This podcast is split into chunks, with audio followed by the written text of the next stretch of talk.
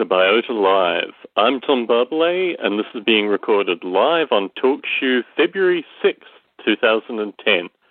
Biota Live is a continuation of the Biota podcasts. For more information, check out biota.org slash podcast. And if you're interested in participating in Biota Live, uh, you can get the details also via biota.org slash podcast. It's live internet radio. Anyone can call in. There's a chat that's open, and anyone can participate in the chat as the show is going on. We are currently recording on Saturday. It's moving to 8 p.m. Pacific, so similar to the Friday, except on the Saturday currently.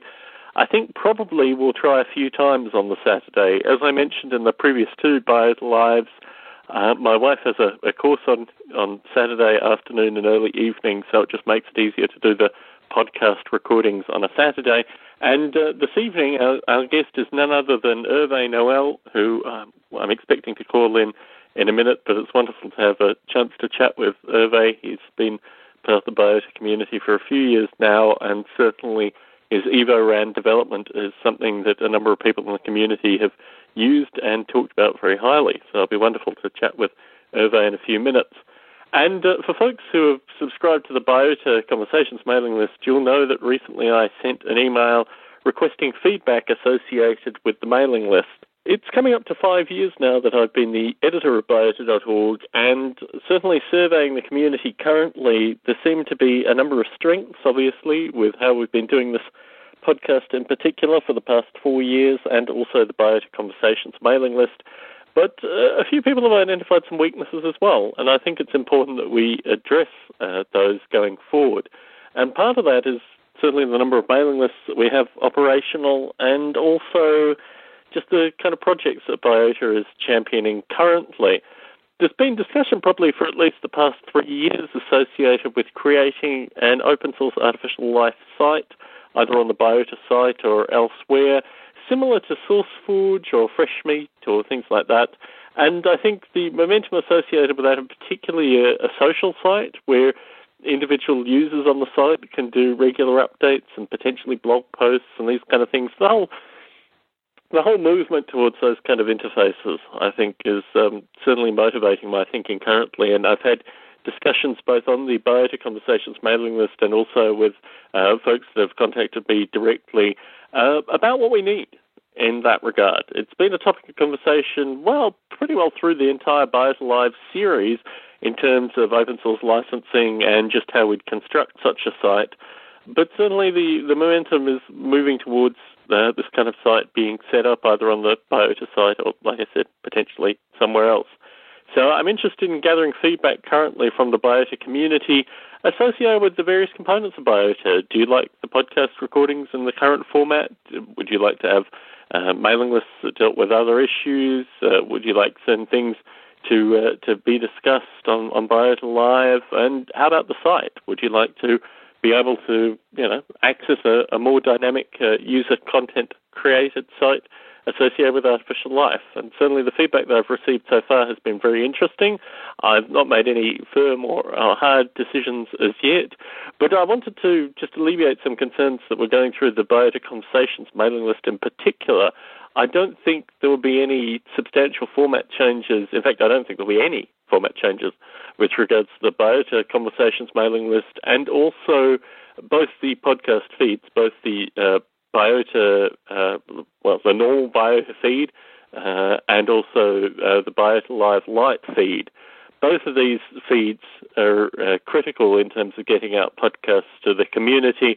And it's ironic uh, that we're talking to Hervé this evening because Hervé was the reason that we have the Biota Live Light feed in particular. So I'm certainly very mindful of the services that you know the Biota community already has, uh, but I'm just interested in uh, folks corresponding that may have some feedback points with regards to directions they'd like to see the podcast going, directions they'd like to see the site going, and potentially also the mailing lists. And certainly the correspondence that I've gotten so far has kind of reflected a few dominant themes. So I'm interested in hearing from folks in the community uh, about, you know, the way they feel uh, things with Biota can improve.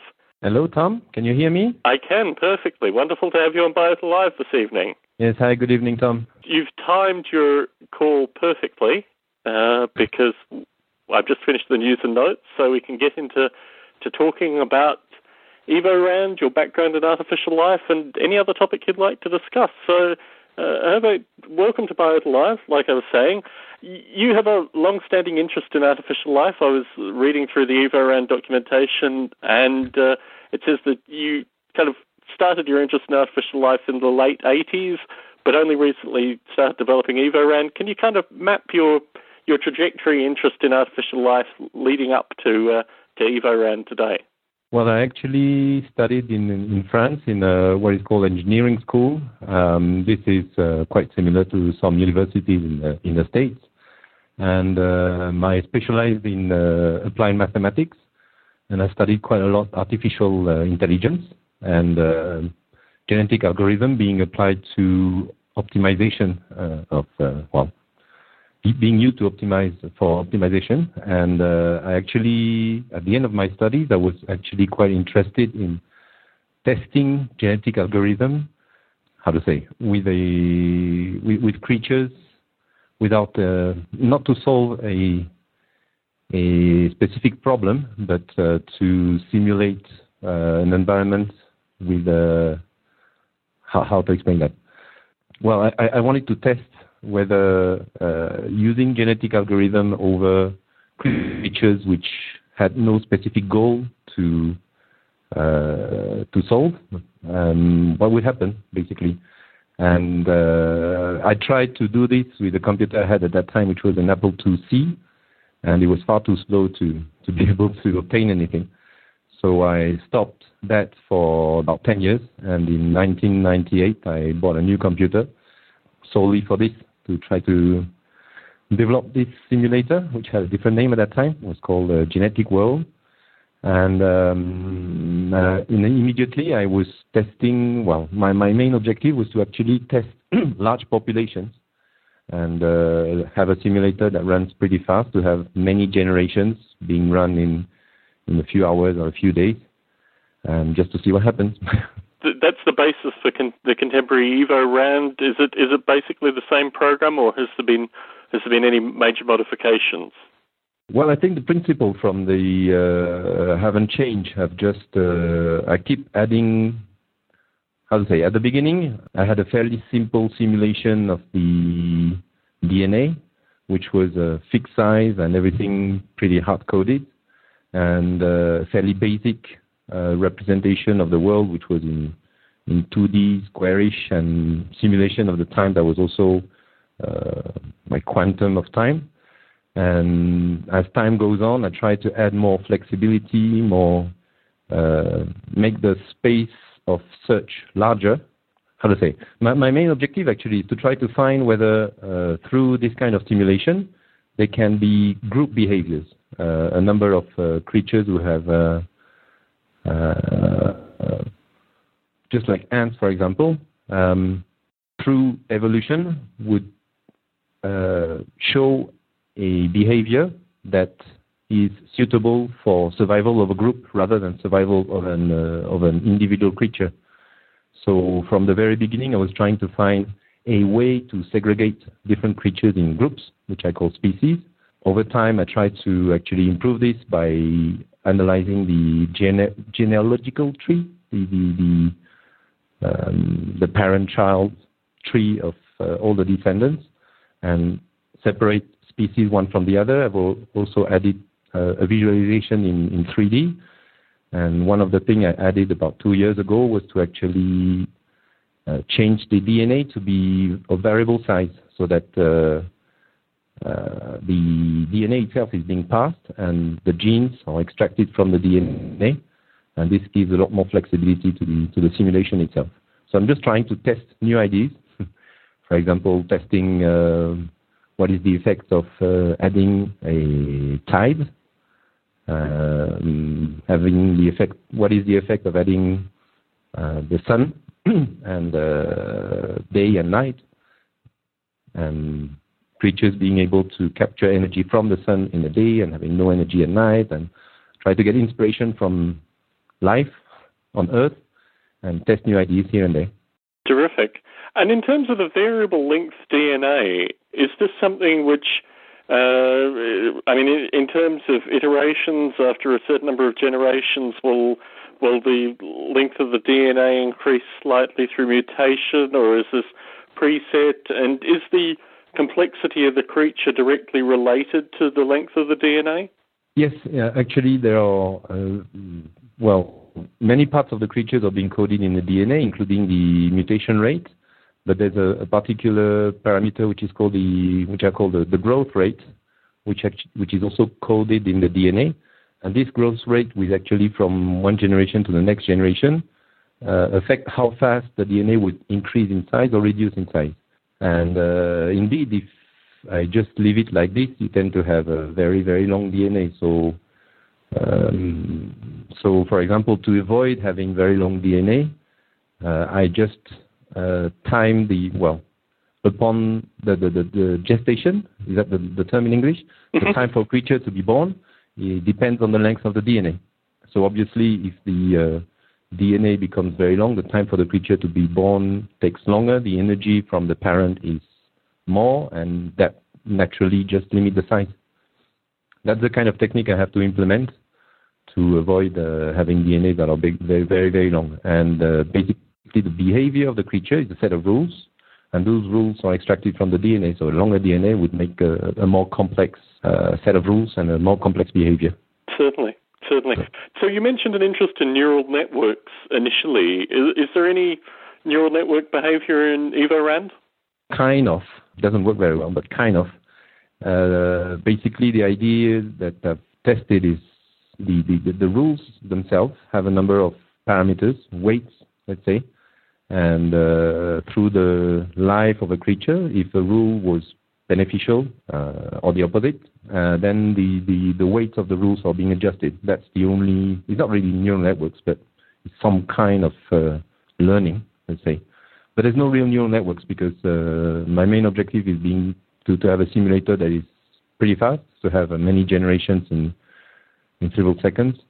Then uh, neural networks is, tends to be to be quite slow. So, but indeed, I worked for five years in neural networks after my studies, but I've not really implemented this, uh, not like Polyworld, for example. Now. Now you mentioned Polyworld, but in terms of inspiration for EvoRAND, did you take it from a variety of sources? I mean, hmm. Polyworld would have come out, what, four years before you started EvoRAND, but were there other artificial life simulations that uh, hmm. gave you inspiration? Actually, not at all. I started in 1998, and I had uh, zero contact with the with the, the with the community up until 2008, I think, when I joined the uh, Biota uh, mailing list. But during the first 10 years, no, I did everything uh, without any contact and without any inspiration. Actually, just reading articles in science magazines, and uh, and that's it. Wonderful. No, it's always good to have simulators in the wild, so to speak, that rejoin or, or join the community. Um, Eric Burton has given you a lot of feedback and a lot of interest, and he's certainly very heavily involved with the kind of children of Polyworld as well, which is why the grouping initially came in my mind. In terms of your work with Eric, can you can you describe the feedback that he's given, and has he introduced ideas and code from things like Polyworld into Evo Rand, or are they? Do you still consider the original idea associated with EvoRAND is still motivating its development? Through the, the, the, the reading I have from the mailing list, I try to get some inspiration, and there are certain ideas which, well, there's one idea specifically that comes from what I read in the mailing list and from uh, Eric Burton that I'm quite interested in doing, but I'm not too sure how to do it uh, is the idea of trying to measure a level of complexity or, or intelligence and see whether there is a plateau or whether it goes up and down and uh, throughout the, the simulation because what a lot of people are saying is that this kind of simulator tends to plateau in terms of complexity of what emerged from the simulation. Well, I've been wondering, and that, that was one of the suggestions from, from Eric to try to do this kind of measurement. Um, but I've been wondering how to do this, and I'm not too sure how to do it because what I want to measure is the complexity not, not of an individual, but of a group of individuals. And I find this quite difficult to, to define because, for example, for a while I had a, a simulation where uh, how to say, I made it possible for a creature to come out somehow kill another creature. And what you see emerging from the simulation is groups of species that were each occupying part of the of the world, part of the land, hmm and at the boundary they were just killing the creatures that were of a different species. And that was basically you had creatures in the middle that were feeding, reproducing themselves, and those at the boundary that were just uh, committing suicide, killing uh, creatures of, a, of another species. And I would like to have a way of defining complexity that is not related to one creature, but to the group. And uh, I find it a bit difficult to define actually. Certainly. Uh, I mean, the phenomenon yeah. that you're describing, I refer to as nationalism when it's done within noble ape, the noble ape context, which may be a bad anthropomorphic uh, attribution, but you're describing perfectly what I would refer to as nationalism in terms of uh, regional groups and, as you say, either uh, killing or at least making it impossible for other groups to, to join the central core. This idea of, of race, can you talk a little bit more about it in the context of Evo Rand? Well, the way it was done at the beginning was not very, very good. I think the way it's done now is, is uh, I'm just uh, memorizing the whole genealogical tree. Is that is that clear? hmm From from the first generation, I keep track of all the descendants, and I analyze this tree to uh, to separate the various species. So obviously, when all the descendants of a given species are dead, and uh, then I take one of the existing species and split it in two, based on the difference between the common ancestor, uh, the number of generations with the common ancestor. Um, that's the way I'm doing it now. I'm not too happy with this because I think the results may, for example, if if you have a, a species where within that species some become, let's say, plants and others are more herbivores, then it would make more sense to actually separate the herbivores as a new species rather than uh, looking at difference in generations. But there again, uh, I think it goes back to this definition of complexity. It's probably the same problem. If uh, there is a way of uh, measuring complexity within a group, then maybe separation of species should be based on difference in that measurement. But there again, I'm not too sure exactly how to do it. I mean, it, looks nice on well, the, the concept is uh, is quite clear, but how to implement it, I'm, I'm not too sure yet how to do it. That's something that I've, I've actually been uh, wondering about over about a year since Eric mentioned this, and uh, yeah, still struggling with this. Certainly. Now, you described a situation where a certain species can move in different directions and one becomes a carnivore and the other becomes a plant. Can you describe how how this is possible through EvoRand? The the way the the, the, the rules that define the, the behavior of uh, of a creature inside EvoRand is uh, say a list of uh, tests and conditions and followed by an action. And there are various types of actions that are possible. one is to eat another creature, and another one is just called root. So when a creature takes that action, root, it becomes a plant. And when a creature takes an action to eat another creature, if it eats another creature which is a plant, I con- consider this as being an herbivore. If it eats another creature which is not a plant, then it's uh, a carnivore. Certainly. And, but all those are not predefined within the simulator. There are just rules encoded inside, well, extracted from the DNA and uh, the various types of actions. One action being to be able to root itself, and then it becomes a plant. That, that's that's not very realistic from a physical uh, point of view, but uh, it's simple to implement inside a, a, simulator, and the result is actually fairly realistic because what you can see usually when you when you run the simulation, you see uh, creatures that are moving randomly, getting energy from the sun at the beginning, which I call larvae, and then you see first plants who start to occupy uh, bodies of water, then the the, the, the coast, let's say, and then after a while herbivores and etc. And in terms, of, I mean, you're talking about you're talking about the genetics, the the genotypes, but in terms of phenotypes, I can imagine in you know five, ten years time with ever increasing kind of graphics cards complexity, algorithms, these kind of things, beautiful kind of hybrids. If if you start to visualize this in you know animals that become plants that then go back to being animals again. I mean the, the graphics uh, in terms of movement, in terms of what these creatures actually look like after multiple cycles, could uh, produce some some fascinating results. Well, yeah, it, it's true that in terms of uh, phenotype, there isn't much that I'm trying to simulate, in, like being able to walk or swim. There's things like size or energy at birth or things like this. Uh, but within the 3D visualization, I do try to represent not really herbivores and carnivores, but larvae, those creatures that haven't done any complex that that they haven't done any complex uh, action. You can see them as larvae. Then you can see some kind of fish with little legs they can walk, and the plants themselves are shown like a, some kind of flower.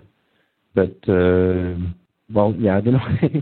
I do enjoy looking at the 3D, but it's very basic the way I represent it. Uh, there again, because usually I'm trying to represent thousands, if not 10,000 uh, creatures, and in 3D, if I try to do some complex representation, not only takes time to do it, certainly, but also certainly. it would slow down pretty much the, the, the, the visualization. So it's true that I don't spend much time on this. I'm just I'm trying to use the little time I have to improve really the the, the uh, complexity of the space that is available for the creature to explore and uh, develop more complex uh, behaviors and potentially more complex uh, interaction among, among themselves. Certainly, certainly. I think the potential in the future with regards to collaboration, if there are engines like, I mean, for example, if Breve, I'm not sure if you've looked at Breve or Framsticks. I, I, I did look at it a bit. Framstick, I, I know a bit, a bit more, yeah. Certainly, but I mean, in terms of those as visualization engines, if you put in the genetics from from EvoRAND into those, and then you know, if if there was motion genetics, and then this notion of roots and plants and these kind of things, I mean, there's there's potential for a lot of really beautiful uh, visual and algorithmic collaboration. Have you thought about? I mean, particularly working with Eric Burton. Eric seems to uh, well, now he, he maintains two or three projects quite heavily. Do you get the sense that in the future there'll be collaboration? And uh, let's predict your kind of dream collaboration. I mean, would you like to see Evo EvoRAND Framsticks hybridized? Can you see that working together? Well, why not? Actually, uh, at the very beginning of EvoGrid, there were two uh, directions for EvoGrid. One that was a that was uh, I can't remember the two terms that were being used, but one is pretty much alive today, which is the, the simulation at the molecular or chemical mm-hmm. level. But there was another EvoGrid, which was can't remember the EvoGrid Broad, if I remember well. Yeah, I think we changed uh, it to Biota Eve um, as the broader. But I mean, the legacy was that the, really the EvoGrid idea was originally Biota Eve, and mm-hmm. then the mm-hmm. EvoGrid as it is now came probably about 18 months ago. Uh, but no, yeah. I, I'm I'm I'm very so in that context, what you could do with EvoRAND is create the kind of genetic representation and then allow the farming of the kind of visual representation to go out to something like Framsticks or Breve. And, uh, you know, it, it seems fascinating in terms of the kind of collaborative potential of the project as well. I mean, is this is this your aim in the, you know, next five, ten years? I think if there was a uh, active intent of trying to get a number of simulators to be able to communicate among themselves, to share a way of uh, defining the phenotypes or the well the, the, the, the behavior or the, or the representation of, of a creature and, and share this among a number of simulators, I would be definitely very interested in, in participating in this. Yes. Certainly. I mean, I've I've run. I think it was the I'm not sure, was it 1.3, the version on your site, the one that was for yes. Linux? So I, I have some sense of the of the simulation as it is currently. What what kind of features are you looking to add? And I also get the sense that you're you're the kind of quintessential artificial life hobbyist in terms of when you have time to work on it or the inspiration, you work on it, and then you know it remains dormant, and then you work on it in in you know large large time cycles in some regard. So, what what are the next major features that you're looking to put into EvoRAND? Well, yeah, you're pretty you're pretty right because mainly because of my job. There are periods of sometimes six months where I can't do anything, then periods of uh, six months where I can do work a bit, and in six months I manage to implement one idea, and that's it. but uh, yeah, the, the, next main step that uh, I plan to, to do within Evoran is to introduce the notion of memory inside the, the creature so that they can have a well, instead of having uh, instant decision all the time, that they can have uh, more complex rules. For example, uh, memorizing uh, the location of the offspring, for example, so that they can maintain contact and reach them again uh, later on in, in, their own life, for example. And another thing that I'm planning to do, which goes probably with it, is to memorize the the environment that the creature has been visited over time so that it can go back to a certain location, for example, its birthplace or, or yeah, the location of its descendant or its parents, um, memorizing a place where it had built a nest, for example, so it can return to the nest, this kind of thing. At the moment, it's more, well, there's no memory, so the result is instant decision based on the perception of the environment, and that's it. And I think this is limiting pretty much the, the, the possibilities of the simulator.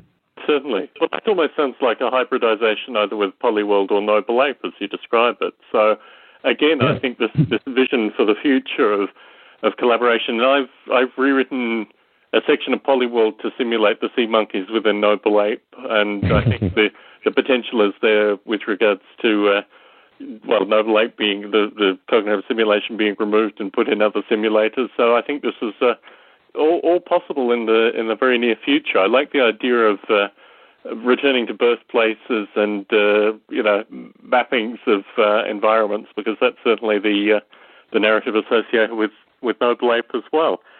Well, well there was I think uh, about a year ago some start of discussion on how this could be done, and there was some discussion on uh, the notion of sharing or not sharing uh, simulation time. I, I, would be quite interested in, well, if, if, this was a topic of interest among a number of people, uh, that, that's something I would be definitely interested in participating in. Well, I mean, to give some background of, of the way it occurred with, with Larry Yeager and myself, uh, I volunteered probably three weekends to rewrite the necessary code and showed it to Larry and wrote a chapter based on the analysis. So, I mean, the way it's been done currently is relatively informal.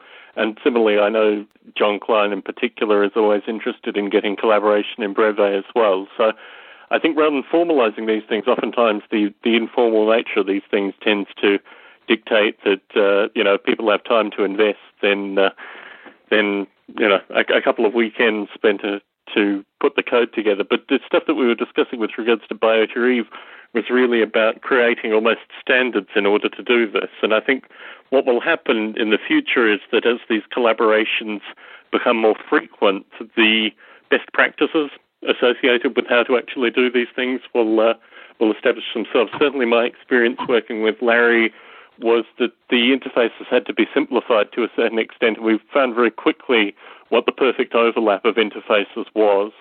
Um, whether or not this will be universalized with all simulators is a is another thing, but the only way to find out is to try, really. So yeah, let's let's move that offline in the uh, in the near future. It'd be wonderful uh, to have the opportunity. I think, in particular, with regards to visualization as well, what you're describing with regards to the genetics becoming more and more complicated is also beautifully described in phenotypes, and uh, a visual representation of the genetics would also show that, and particularly the movement between herbivore, carnivore, and, and plant. I think there are a number of potentials there. We've kind of described what you see potentially in the future with regards to EvoRAN. What would you like to see from the artificial life community to support your own hobbyist development? the impression I have is uh, when I've shared uh, EvoRAN with, with, with other people who who had more or less interest in, in that area, I think the feedback I had most of the time is that it's, it's, it's a bit complex to, to, understand what is happening. I'll say that the, the, number of parameters you can play with and try to understand what is happening uh, over uh, a number of generations, try to analyze the evolution of, of the various species is something that seems to be quite difficult for the people who've tried to use it in the past. So, indeed, uh, for a while I was hoping that maybe by making my simulator available over internet, uh, there might be some interest in trying certain people using it, making certain suggestions. This did not really happen. It could be because it's pretty difficult and not very user friendly. So I'm not really nowadays uh, hoping or expecting uh, the community to, to, to use Evoran and to try to suggest certain ideas of uh, of modification, well, of, certain functionality that could be added to improve, especially the, the or increase the, space of uh, possibilities. Um, I'm more hoping to, through, well, using certain simulators that exist in the community or reading and listening to Biota Live and reading the, the mails in the uh, conversation list to, to have inspirations. I'm trying to get inspirations from all, all directions, really. Uh, what others are doing, what people are saying, what Dick Gordon mentioned also, which is that the um, basically the complexity will come more from to say the, the, the, interpretation of the DNA being something that could be evolving itself or being more or less part of the DNA, that the DNA itself encode the interpretation of itself something that is fundamental to the, the emergence of uh, well to the to to the emergence of ever more complex behaviors. Those are ideas that I try to, to get inspiration from, uh, also from scientific magazines, magazines about uh, the origin of life on Earth. Uh, I'm more trying to get inspiration from all directions. I'm not uh, hoping so much to have a direct feedback from people using Evoran because it seems to be well, uh, I wouldn't say boring, but uh, difficult. well, if, that's the impression I have today. Yeah. Yeah.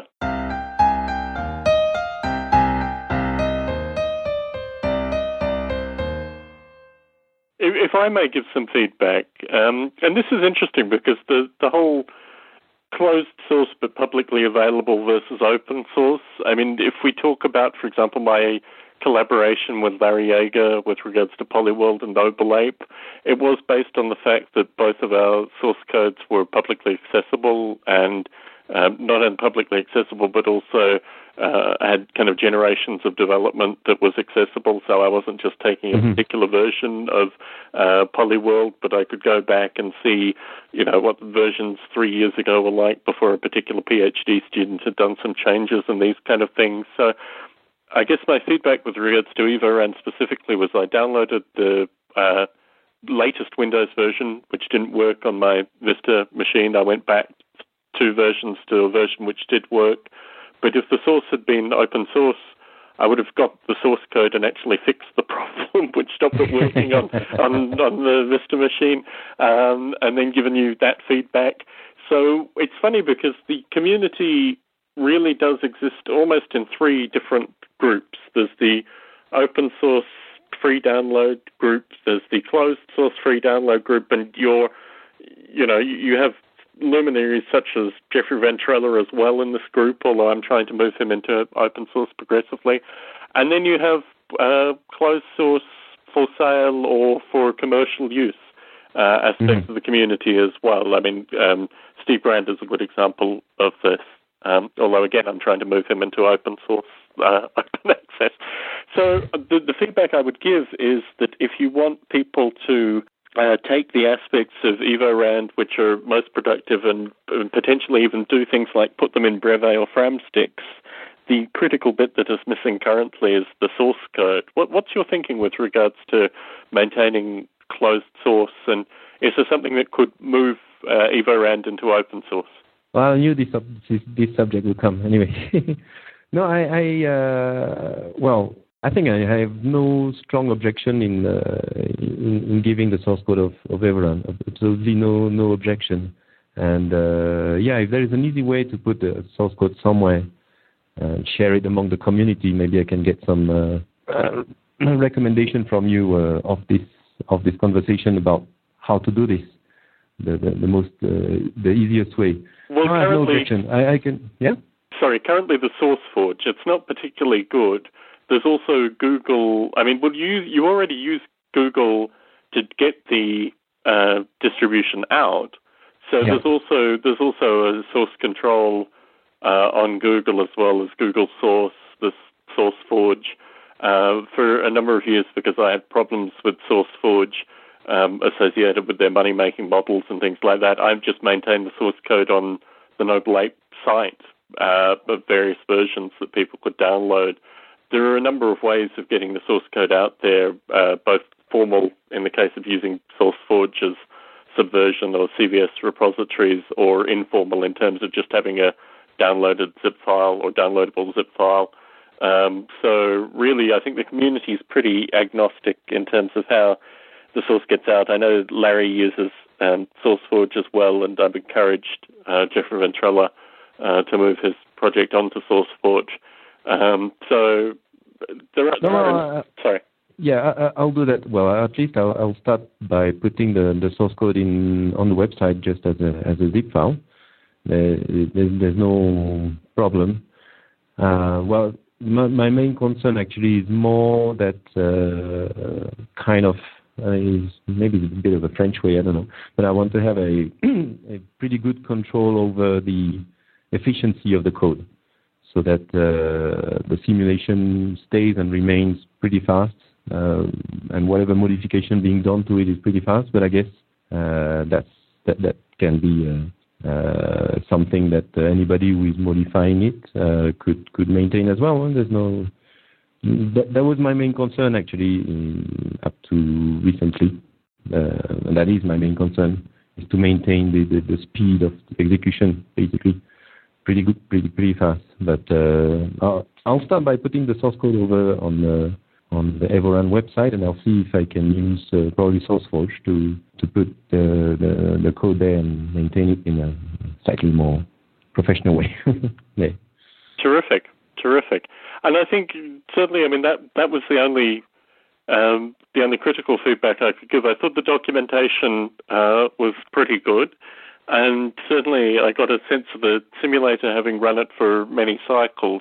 Yeah, you were correct. There is an underlying complexity behind it, uh, but the source for the source code is the only additional thing that I think you'd need to give to the community in order for the community to get a, a better understanding of what was going on. So, no, I'm, I'm looking forward to seeing the source code. Yeah, but seriously, I have no, I have no concern about commercial. I have no intention of doing any commercial use of it in the future. It's, it's purely for fun, purely as a, uh, and uh, any feedback that I can have from, from the community will be will be welcome. And especially if there are, I mean, if, if there is some work being done in the past on how complexity of a group can be defined, measured, calculated, that, that that's something I would be really interested actually. Terrific, terrific. Well, I, it, it's the right step putting it uh, putting the source code out because I think certainly with folks in the community like Eric Burton and a wide variety of other folk that you know live and breathe source code and these kind of things, I think the uh, the metrics could probably be easily applied once the, the source code is available. You've talked a little bit about uh, as a as a hobby, as a kind of artificial life hobbyist.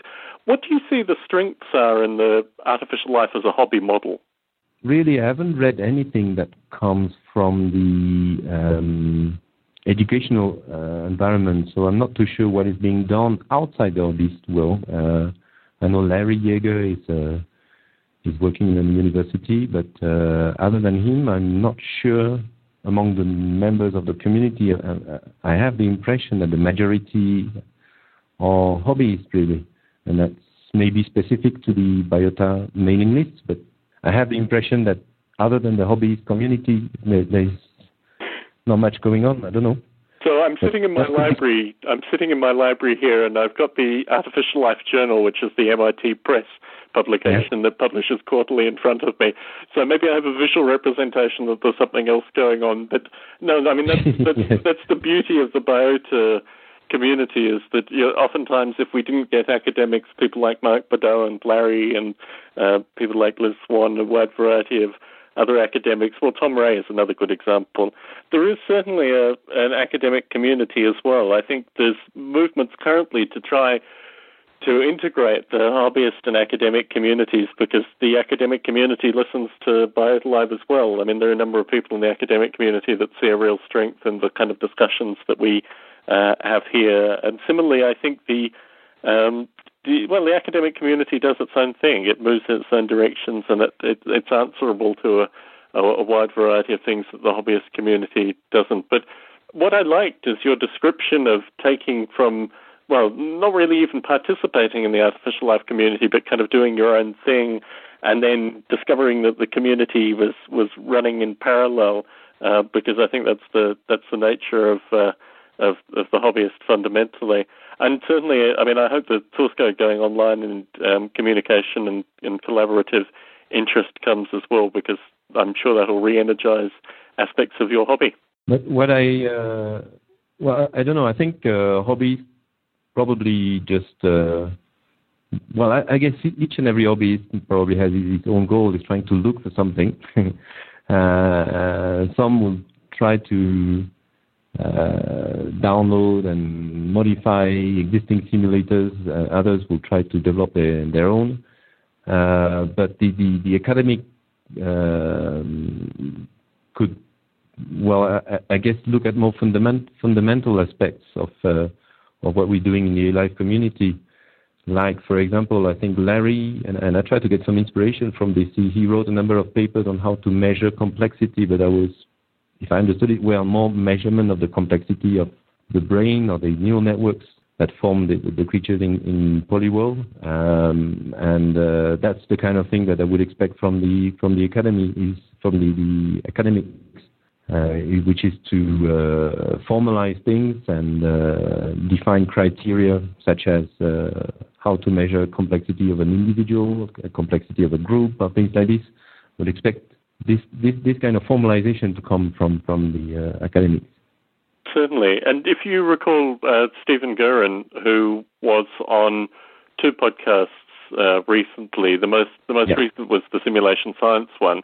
I mean, he his team is very much about taking the uh, behavior of intelligent agents and then mapping that almost onto the kind of complexity model. So certainly I've received a lot of correspondence from people uh, such as yourself who are saying we have independent agent simulations. What method can we use to uh, model this complexity? And I think Stephen provides a, a very interesting insight that the same the same uh, complexity analysis that is used by Larry Yeager and others with regards to neural networks or cognitive simulations or whatever you want to call it, can also be applied to uh, groups of agents uh, with, with very interesting results. I mean, I think what this returns to is Dick Gordon's comment that you can think of us as uh, solid human bodies or you can think of us as, you know, millions of bits of bacteria that all seem to operate together. And I think that metaphor is very useful in terms of understanding how um, how complexity can be used both w- with regards to individual agents and also vast numbers of agents. Well, if I understand well what Stephen is doing, he's using uh, agent-based modeling to try to help organizations improve their own process. If if I understood clearly what, what he was mentioning, is, it, is that correct? Certainly, but the, what he is doing in parallel to this, and this is this idea of simulation science, is that the tools that exist currently for describing uh, how these agents move and behave and interact are very poor um, for uh, mm. use in pure science. So there needs to be something that comes along with this that explains these interactions in more generalizable and kind of algorithmically um, reproducible or understandable forms. So really, this is a, a kind of uh, uh, an intellectual movement that is creating almost a new kind of mathematics that explains um, from complex agent based models um, how you can get out. And he uses the examples of thermodynamics, for example, um, in some of his discussion. But I think what will come through this is probably something that is m- maybe based in some regard in thermodynamics, but will probably be distinctly different. I mean, this is the curious thing through the uh, BioLives from uh, Justin Lyon is that there um, there's a subset of the community that is very much interested in this uh, new mathematics in terms of uh, agent-based complexity and how this can all fit together. Um, and Stephen was a, a, good example in terms of his descriptions of this. Although, um, as you've noted, it's not uh, it's not hard science yet. It's very much in the early phases. Yeah, and, and I guess maybe there's two approaches to to there. There's uh, there's maybe a measurement of complexity based on um, parameters that are uh, discrete, and maybe measurement based on parameters that are continuous. Maybe there are two two different criteria that could be uh, developed or defined either based on continuous or discrete um, attributes that are being measured on the agents and and aggregated somehow over a group and to see mm, yeah and, and, and, and yeah and measured well differences among the individuals of a group must be taken into account and I'm not too sure but uh, I guess what I'm looking for is more something that would be based on discrete measurement of discrete attributes of uh, of the individuals in a group and measure something over the evolution of those discrete attributes and how differences within a group can be accounted for as a measurement of the overall complexity of the group, something like this. I'm not too sure. if one day I get uh, some idea of how to, to, to, to do this, I, I, will share it definitely. Certainly. But, uh, yeah. I mean, there are a number of trivial models to do with consumption and space and age. Uh, and certainly when I was having this discussion with Larry Yeager, um, which was published in a, a book called Nature Inspired Informatics, actually, the there, there, are a number of there are a number of simple fundamentals that you can use to try and track these things. But as you say, it, it probably comes from a hybridization of a number of these, and also it's dependent. I mean, like like all kinds of genetic survival, I mean, the, the genetic algorithm is based on the selection criteria fundamentally. So, um, you know, there are there are certain kind of arbitrary um, uh, metrics that can be created initially, and whether or not they're meaningful in the long term uh, depends on probably a variety of factors. But uh, in terms of, I mean, you're talking to the community now. You've you've listened to Biota Live since it started, and you've uh, You've participated in the conversations mailing list. Aside from this complexity question, which you've certainly uh, clearly raised in uh, this evening's Biota Live, what other kinds of questions do you have for the community? What what would you like to see the community working on? That's a good question. I don't know. I, I remember another topic that I, I, found quite interesting for a while was uh, I think there was an initiative from you. You you were trying to uh, define some best practices and uh, and I found it quite interesting and something that I would have been interested in participating to them as well. But the, the what what I think is that there are so many ways of approaching uh, simulation of artificial life, being wet or hard or soft. Uh, it would be probably quite a, a, difficult exercise to define best practices. So, no, I don't know. I, I think the, the variety of ideas that are being shared and, and tested inside the community is something that I find very interesting. I, would mainly hope that uh, that more ideas are being shared somehow. I, don't have any uh, any other expectation other than really inspiration, trying trying new, approach to to simulating artificial life. Uh, I, really enjoy the variety of ideas, and and I would more expect new ideas to be raised among the community rather than any anything else. Really, I think it's a variety of thoughts, the variety of thoughts, variety of inspiration among among the community, which is which is interesting and which I hope will will remain uh, more than anything else. I think sharing of ideas, sharing of uh, of experiences is what is the, the, most interesting, really. And what you described with regards to be- best practices was the idea of the XML phenotype in communicating between simulations. Is this what you were talking about specifically? Well, that, that was more or less at the same time, but it could it could cover other things. Uh, it could be uh, as well. I don't know when when you do uh, representation when, when you use a, a, a, DNA to represent information as a string of uh, bits, and uh, you apply to this uh, mutation uh, that can Um, there could be, for example, uh, best practices to make sure that uh, the effect of your mutation would not systematically uh, modify, modify, drastically the values or the, the, information as being encoded in your DNA. This is, for example, an area where I think there could be some best practices, and, and, and this is something that could be defined or suggested in the community. That, that's, that's an example, maybe quite trivial, but uh, that's Certainly. an example. But even that is a contentious point within the community, and I think yeah, what is that's interesting. well, what is interesting in my own experiences with Noble Ape, and this is this is ironic because it is with two MDs, two uh, two different perspectives with regards to medicine um, in terms of the feedback that they've given to Noble Ape. One relates to um, a, a doctor who deals primarily with children and mm-hmm. his experiences there is that there is probably far greater mutation than we give attribution to. This came a couple of uh, lives ago, actually, um, in a discussion by William Buckley. I mean, what happens when children are born is that they're fundamentally classified, and any movement away from the norm is is uh, ideally corrected as close to birth as possible. So our own perception with regards to mutation, just as humans, is limited. So on one side. Um, one doctor said you've got to increase the mutation. On the other side, another doctor said the mutation needs to be decreased. It needs to be a smaller amount of mutation in order to accurately represent, you know, humanoid-like creatures. So I think mm-hmm. even, and this is outside the community. This is with um, effectively with scientists. That uh, so these kind of discussions, I think. Um, I mean, my own view is that. Uh, the, the level of mutation should be a, a parameter which is set by the user or through some kind of negotiation if multiple simulations are, are participating. But uh, even that is a you know a contentious topic in the real world, let alone within the artificial life community. Uh, but no, it's a fascinating discussion.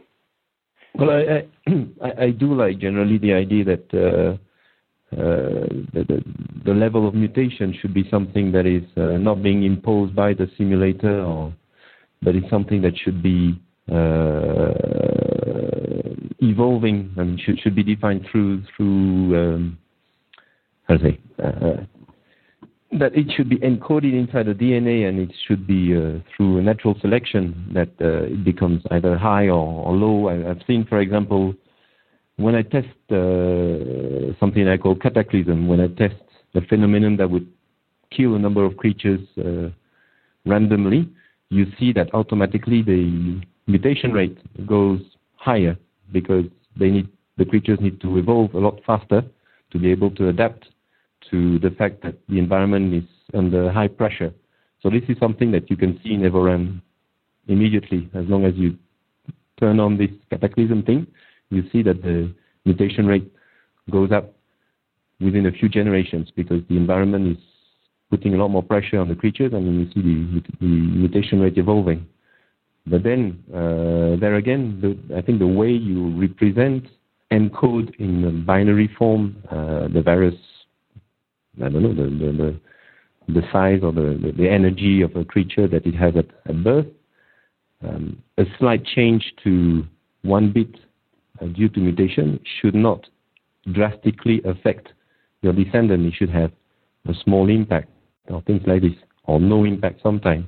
And this kind of representation of the data is something where I feel there could be some best practice uh, defined, even maybe with theoretical background to it.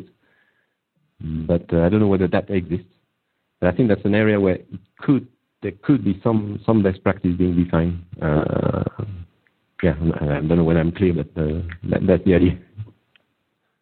No, it is it is fascinating because I mean, if you if you look at uh, catastrophes as they've affected um, various species in the real world, I mean, particularly the the narrative of kind of human evolution uh, and you know the dinosaurs and things like this. I mean, the yes. the result of catastrophes does it really increase the the the need for genetic? I don't know if that's uh, true or not. I think that's a question out to the community. I can see in one sense that what you're creating um, is the potential for there to be more, but if you look at things like re- real catastrophes like drought, uh, these kind of things, famine, the um, really what you're finding there is um, a very selected subset of the genetics, or the, the ones that are allowed to continue through those catastrophes, if at all.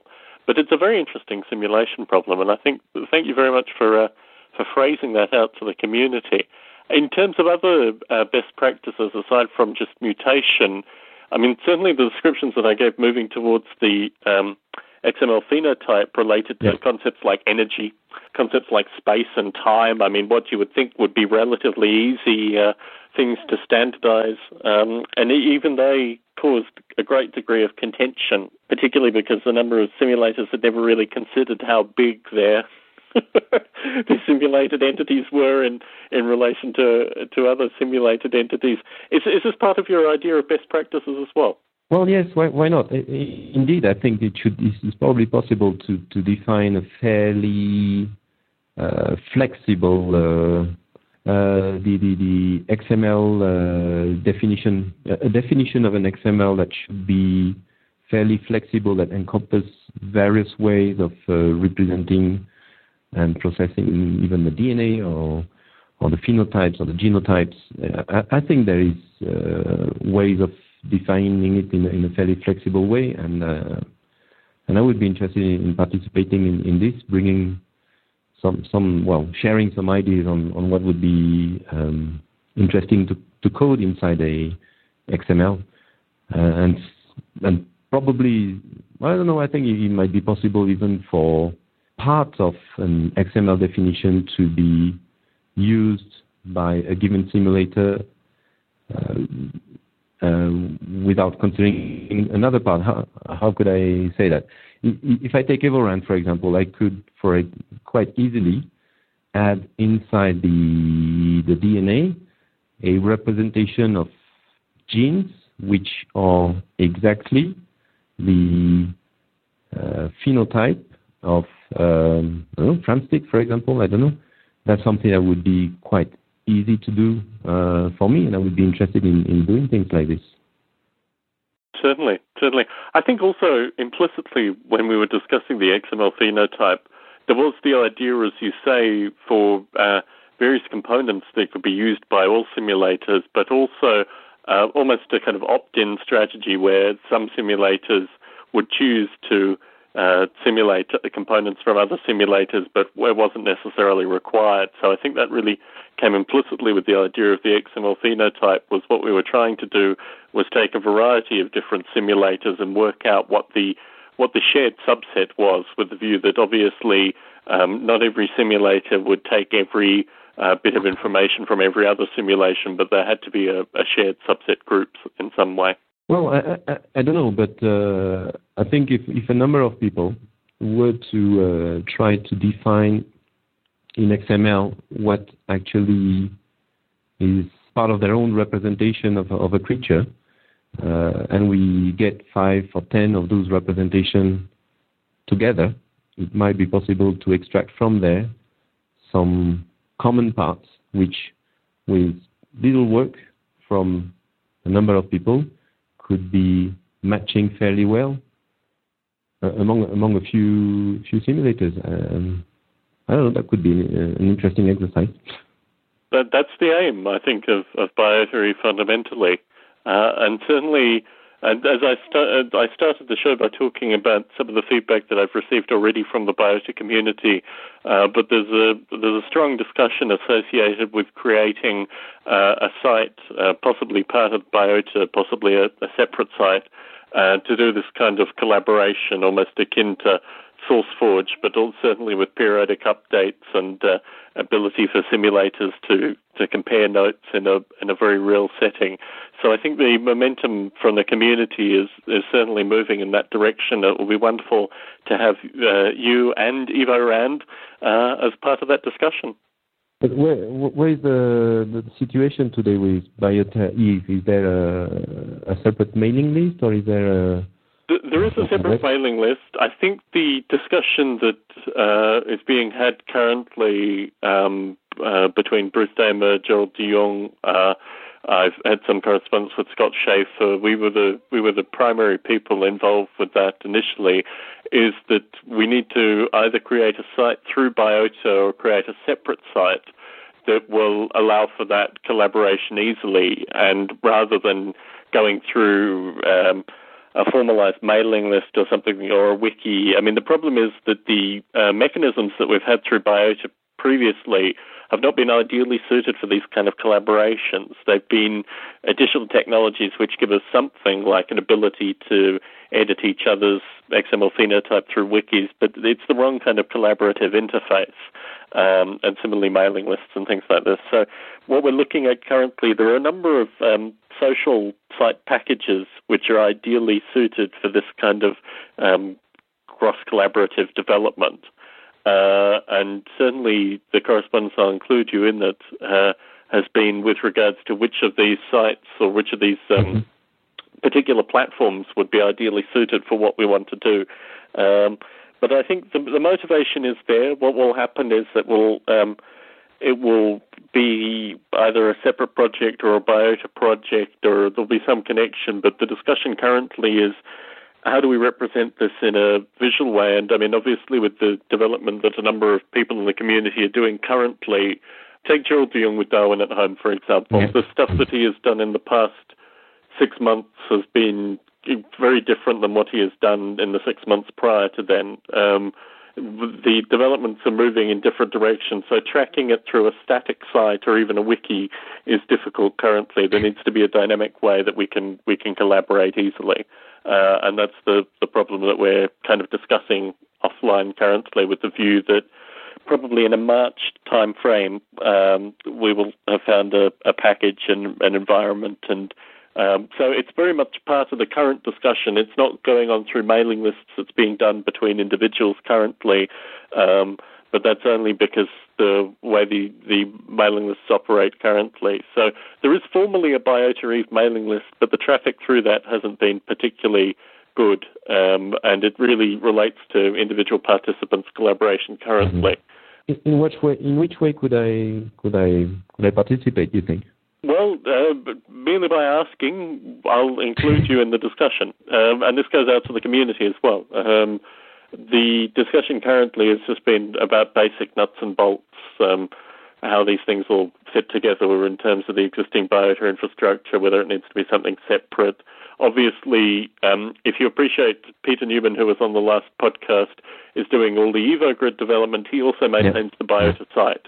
So my personal view is Peter is um, very, you know, is very conscientious with regards to the stuff that he does with biota, but I don't want, um, I don't want his time commitments with regards to the EvoGrid to, you know, mean that it is an either or choice that he has to make. I think there needs to be an independent uh, site, um, possibly within biota.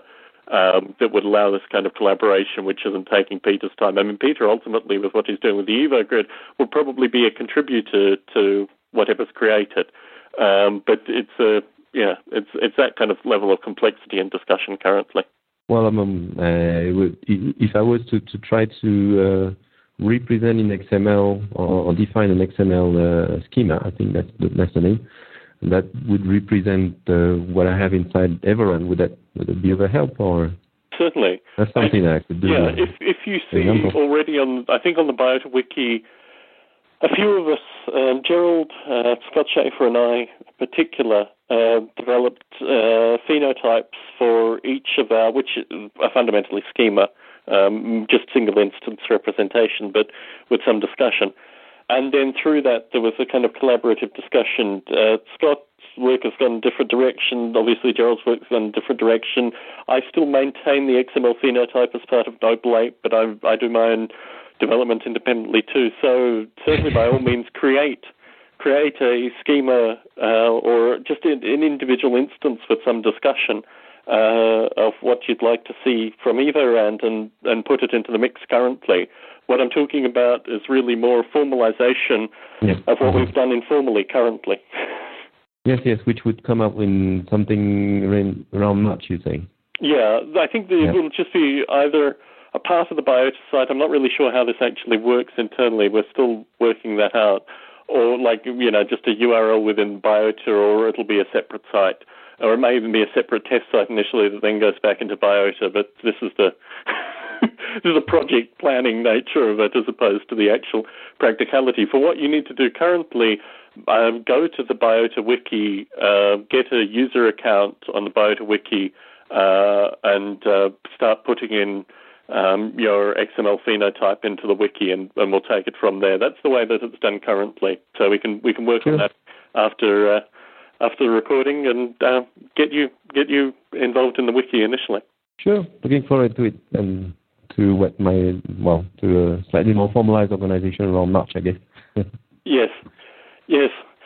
Well, uh, it's been wonderful to chat with you this evening, and I've, I've got to say, once you've been formally invited once on Biota Live, you can come back whenever you want.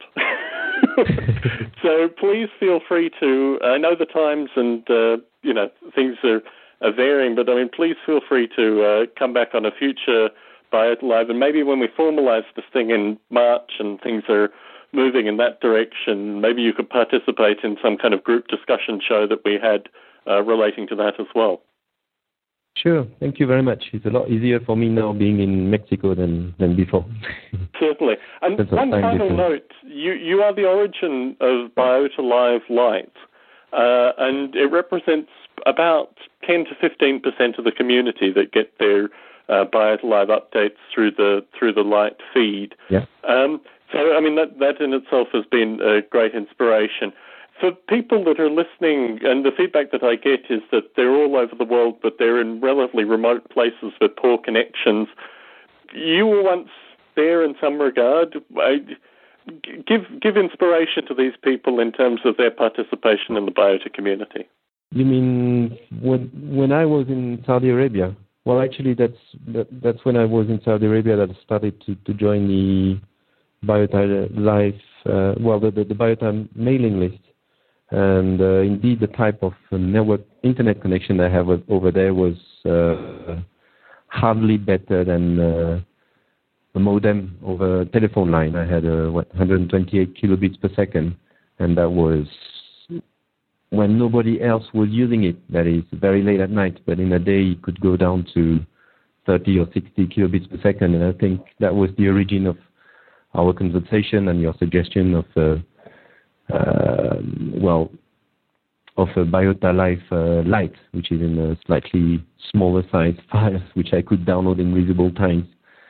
Um, well, I, I don't know. I think uh, uh, at that time also I tried to to, to join um, what was it the the course from uh, Nick Gordon, mm-hmm on uh, Second Life, and that was something totally impossible. So really, in those conditions, the only thing you can do is uh, email, hardly do uh, do browsing, but the, only communication you get with the rest of the world is, is email.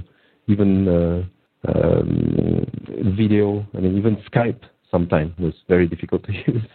So email is really the only means of communication that remains. And, and in there, even then, I mean, in Saudi Arabia, I was uh, among among the people who had uh, a fairly good internet connection. Yeah, I don't know. W- was that your question? I think there are some members of the, the community that are in parts of the world that are a lot more uh, difficult. Uh, I think there were some people who were in, in Iraq or things like this. Yeah. Certainly. Parts of the world are uh, even more difficult. Yeah. Yes, yeah. I mean, I think that was certainly my own experience in Australia. Even before I left Australia, all I had was dial-up connection, and certainly I maintained contact with people in Australia that still get uh, you know get Biota Live Lite through dial-up connection. And I think the important thing is that you don't you don't really need powerful computers or powerful network connections in order to develop artificial life as a hobbyist. And what what people find is that through email and through you know setting up various projects, they're they're able to actually interact with the community, and that's certainly something that I feel is part of my mandate and my editorial duties with Biota is to make sure that uh, well, you do need an internet connection. I'm, I'm yet to, although I, I could potentially burn CDs for people if they wanted it delivered in that way. But you know, the, the the nature of the communication doesn't have to be with the fastest possible computers or the highest possible bandwidth. In fact, the a lot of the insights that have come through the community have come from people in almost complete isolation. Um, Maybe the, the result is that you you have more time to, to spend on on your own passion, uh, less time communicating in a way probably. but uh, but yeah, indeed, I, I started this uh, this uh, website uh, well on on Google. I started it when I was in Saudi Arabia, and then it was uh, it was not a problem. I mean, obviously, from time to time you get disconnected, and then you just get back to it uh, at night when there's more people, less people using the the, the bandwidth available. But uh, yeah, not, it, it wasn't a problem to actually set up a website and do installations. No, it's just uh, live communication that is difficult over, the, over audio video. Well, Hello, it's been wonderful to, to talk to you this evening. Like I said, don't be a stranger. You're posting on the Biota Conversations mailing list. And yeah, around this March time frame, let's get together again and talk about collaboration. Sure. Thank you very much, Tom. I'll talk to you soon. Take Have a care. good evening. You too. Yes.